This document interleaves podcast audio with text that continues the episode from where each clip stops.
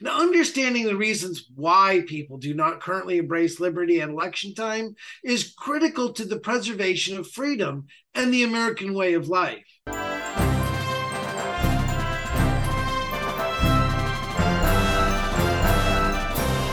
Hello and welcome to Constitution Corner. I'm your host, Robert Owens. The widely anticipated red wave turned out to be a red ripple. And this is how many of you wanted to react. We at the John Birch Society are often accused of being party poopers. Nobody here was expecting much good to come of the midterm. And it's not because we're depressing or antisocial, it's because we recognize the real problem. And the problem is this we have an electorate that does not understand that the federal government is one of limited and enumerated powers. The terms Republican democracy have become amorphous. Because of America's moral decline, many don't even understand that human life is special and needs to be protected. For this reason, I can say that I am no more surprised by the results of this election than I would be if my second grader flunked a college calculus exam. Now, understanding the reasons why people do not currently embrace liberty at election time is critical to the preservation of freedom and the American way of life. Robert Welch, the founder of the John Birch Society, thus resolved to identify the real problem when he said, There will be no accountability at any level of politics until there's accountability at the electorate level. Albert Einstein, Ben Franklin, and Mark Twain are all credited with some variation of the saying the definition of insanity is doing the same thing over and over and expecting a different result. So let's consider Mr. Welch's statement again and with great attention because it makes all the difference in understanding how we fix our current political problem.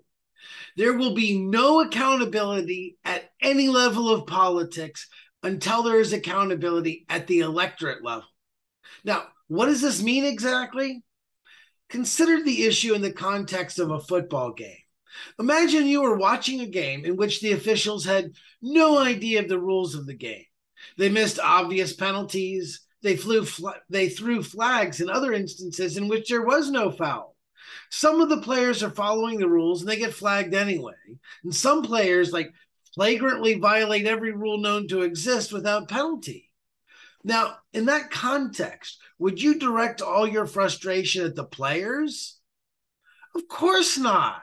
You would demand that the officials should be fired for gross incompetence. In fact, if that scenario happened in some type of championship game, there would be a national demand to sack the entire officiating training department. Now, our elected leaders are the players in this scenario, and our fellow citizens are the officiating crew. And the situation they face is even worse than just simply not knowing the rules, because our fellow citizens have further hobbled by a pervasive propaganda campaign waged against waged by the enemies of liberty that control the national leadership of both national political parties. One of the dirty secrets of American politics is that the establishment of both parties supports the corporatist welfare warfare state and the fiat money system that makes it all possible.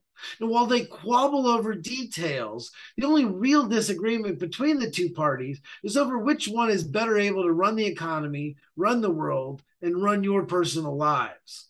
Noted political insider Carroll Quigley specifically admitted as much in his book Tragedy and Hope.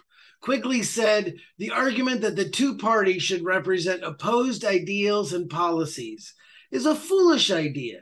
Instead, the two parties should be almost identical so that the American people can throw the rascals out at any election without leading to any profound or extensive shifts in policy. And all one needs is a sufficient understanding of history to know that that statement 100% true. Joe Biden wants you to roll over and play dead. He hopes that this election has demoralized you and made you feel insignificant. Kevin McCarthy and Mitch McConnell will try and tell you that those darn Trump Republicans and their crazy beliefs cost the GOP its huge victory. My prayer for my fellow nation and my fellow citizens is that we heed not these lies, that we repent from the wicked ways and instead put on the full armor of God and know that victory is possible, to know that victory is indeed inevitable But political victory in America is not handed out like participation trophies in a T ball league. It is earned with hard work, dedication, and sacrifice. At the John Birch Society, we have a major advantage because we understand the actual problem and we have a plan to fix it. Join with us today. Don't just know your Constitution, live it. Join with me every week as we give a fresh perspective on topics that matter to you and to your liberties. Please visit jbs.org and thenewamerican.com to find more information about this topic as well as other critical information. Please share this with others.